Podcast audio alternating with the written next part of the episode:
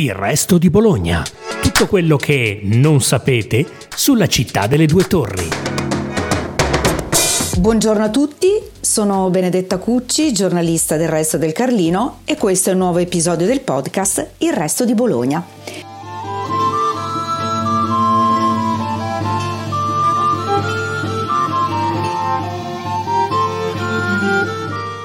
Dici stemmi dell'archiginnasio e ti si apre talmente tanta storia che è meglio tenersi saldi a pochi ma buoni percorsi, senza perdersi nell'intrigante oceano ipertestuale, altrimenti qui non si finisce più. Perché tutto parte nel 1563 con la realizzazione dell'archiginnasio commissionata da Papa Pio IV per mezzo del cardinale legato Carlo Borromeo e del suo vice Pier Donato Cesi, seguendo il progetto dell'architetto Antonio Morandi, detto il Terribiglia.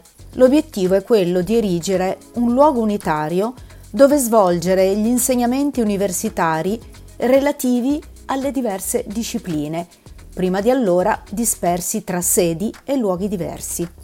Ma io vorrei dare il via al racconto dal 1796 l'anno in cui inizia la campagna d'Italia, la guerra della prima coalizione di Napoleone Bonaparte alla testa dell'armata francese, combattuta dalla Francia rivoluzionaria contro le potenze monarchiche europee dell'antico regime, nello specifico rappresentate dal Regno di Sardegna, dal Sacro Romano Impero e dallo Stato Pontificio, e ricordare che l'anno cruciale per la storia di questo tesoro artistico e per noi, che ancora oggi possiamo ammirarlo, è il 1797, esattamente il mese di dicembre.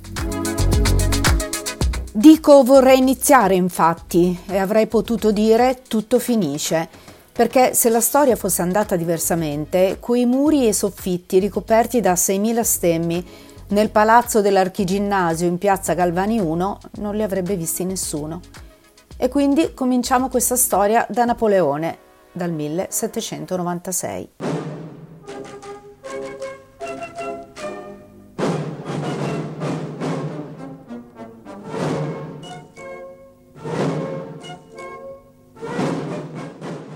Dopo essere entrato trionfante a Milano in maggio, il giovane generale si diresse verso i territori dello Stato della Chiesa, conquistando Bologna il 19 giugno Entrò in città da Porta San Felice il giorno successivo, il 20 giugno 1796, e subito dichiarò decaduto il governo pontificio, concentrando provvisoriamente il potere in mano al Senato e mandando i commissari nelle chiese e nei conventi per scegliere opere d'arte da requisire. Le pitture di pregio vengono rapite e portate a Milano o a Parigi. Sono opere di Raffaello, Perugino, Garofalo e dei protagonisti della scuola locale di pittura i Carracci, Reni, Domenichino, Albani, Guercino e molti altri. Poi tocca alle biblioteche conventuali e a quelle di Palazzo Poggi, dove c'è l'Istituto di Scienze. Qui confiscano i manoscritti di Ulisse Aldrovandi e il suo erbario in 16 volumi. I bolognesi si ribellano ai giacobini come possono, ma la repressione e le spoliazioni napoleoniche proseguono anche per tutto il 1997. Per confraternite e corporazioni religiose sono tempi duri. Si mira a sopprimerle, ad alienare i loro beni. Si occupano le chiese, come quella della Carità, a fianco del canale di Reno, che viene trasformata in ospedale militare e rischia di vedere eliminate le sue opere d'arte. Si entra nei conventi che divengono dimora per i soldati semplici, per cui i quadri devono essere soppressi Vengono cacciati i monaci di San Giovanni in Monte, cominciano nel palazzo pubblico grandiosi e continui lavori per distruggere le infelici reliquie e vestigi dell'antico regime. I lavori di più ampio respiro sono impostati negli appartamenti del legato al secondo piano, dove operano con urgenza gli architetti Giovanni Battista Martinetti e Giovanni Bassani. Nel maggio del 1797 un decreto del Senato ordina ai nobili di abbattere gli stemmi gentilizi e abolisce le livree. Ma poi il 2 giugno, con la nuova Repubblica Cispadana, È proprio il Senato ad essere soppresso e il popolo trascina per strada un catafalco di panno nero con sopra disteso un bamboccio, travestito da senatore, con toga, parrucca e cappello triangolare. Alla fine la bara e il fantoccio vengono bruciati con un grande falò, vengono rimossi gli stemmi in bronzo della fontana del Nettuno, che saranno rimontati più avanti in ordine errato, e vengono cancellati quelli del portico di San Luca, degli scalzi e dei mendicanti. Alcune sottrazioni non sono autorizzate dal Comitato Centrale di Governo, che ha appena rilevato i poteri del Senato cittadino. Si entra anche in Santo Stefano, San Procolo, San Giovanni Battista dei Celestini, San Paolo dei Bernabiti e anche alla Certosa di San Girolamo.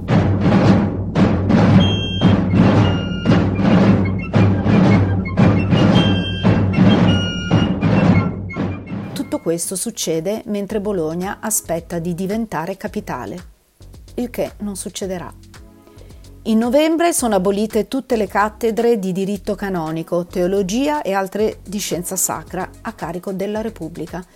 In dicembre si eliminano le corporazioni degli studenti che eleggevano i rettori e gli altri ufficiali universitari, poi le corporazioni artigiane, le accademie letterarie e le lezioni di latino. Ed eccoci al 24 dicembre del 1797.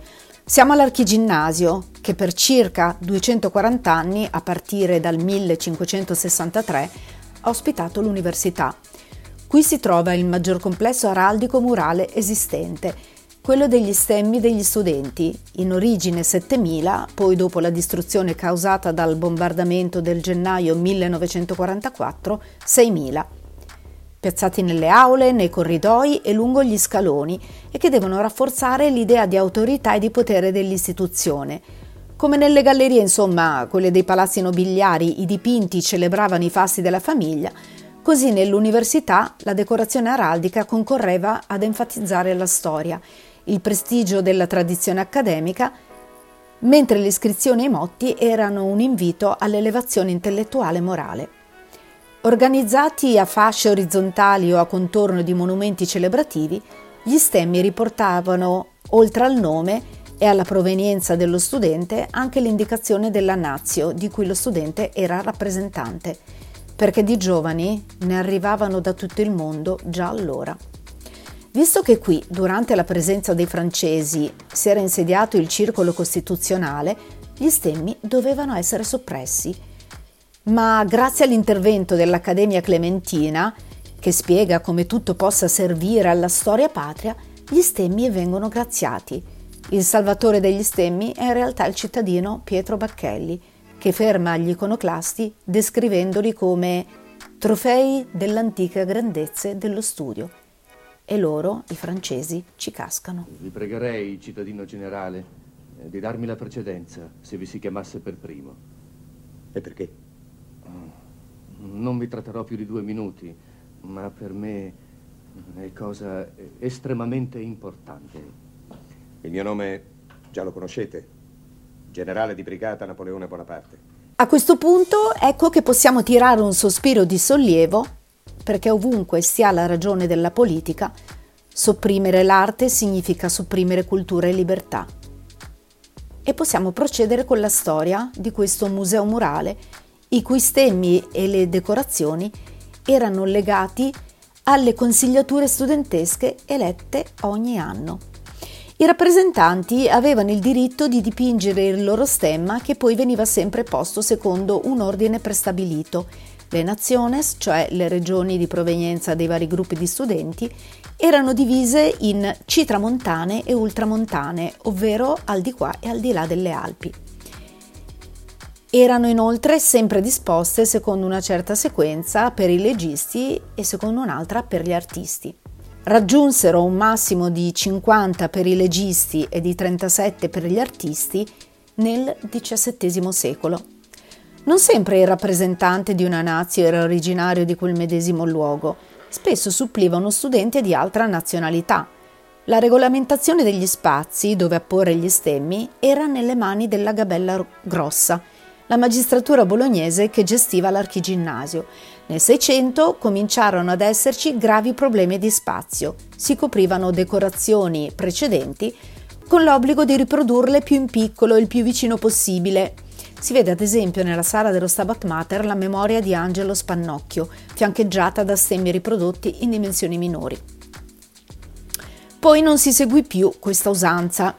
Tra gli stemmi segnalo all'ingresso principale quello dello studente peruviano Diego De Leon Gavito, primo studente americano iscritto all'Alma Mater bolognese. Quelli dei Sindici Anatomie, i 20 studenti che venivano scelti per assistere alla pubblica funzione di anatomia nel febbraio di ogni anno e che potevano apporre il loro stemma a proprie spese. Mi colpiscono quello con un gatto o un cane, direi, non si capisce bene, che ulula alla luna, forse un cane allora, incoronato dalla scritta Odit Mobilia Constance, odia il movimento costante, di tal Philippus Pastarinus, bolognese, o quello con la scimmia, o ancora con una sirena a due pinne. Sono spettacolari e riportano alla mente cose magiche i 23 stemmi con l'immagine dell'iocorno, ovvero dell'unicorno. Una curiosità.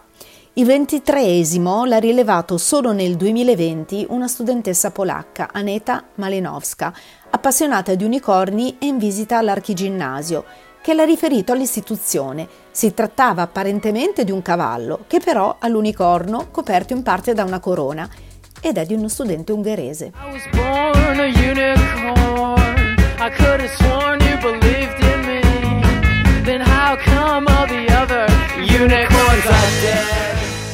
Un'altra curiosità rispetto al palazzo dell'Archiginnasio, con gli stemmi, ormai da tempo scelti dai turisti come spot per selfie instagrammabili, sta nelle due scale perfettamente simmetriche, a sinistra e a destra dopo l'entrata non sono così messe per un motivo estetico e formale. Le scale servivano infatti per separare già dall'ingresso gli studenti in due distinti gruppi di studio. I giuristi a destra e gli artisti, ovvero gli studenti di tutte le altre facoltà, a sinistra. L'aula magna degli artisti accoglie oggi l'antica biblioteca comunale. L'aula magna dei giuristi ha cambiato nome nel 1842 in Stabat Mater, a memoria dell'opera di Rossini tenutasi con grande successo proprio in questa sala. Se gli stemmi riportano l'indicazione geografica e il nome degli studenti con relativo dipinto, gli affreschi e i monumenti più grandi invece illustrano i medici e i professori legati all'Università bolognese. Tra questi si ricorda la cosiddetta Memoria Muratori, al primo piano, unico affresco eseguito da una donna, Teresa Muratori, a inizio Settecento, per onorare gli antenati filosofi e medici. Grazie per averci ascoltati, seguite ancora il resto di Bologna, il podcast della redazione del Resto del Carlino.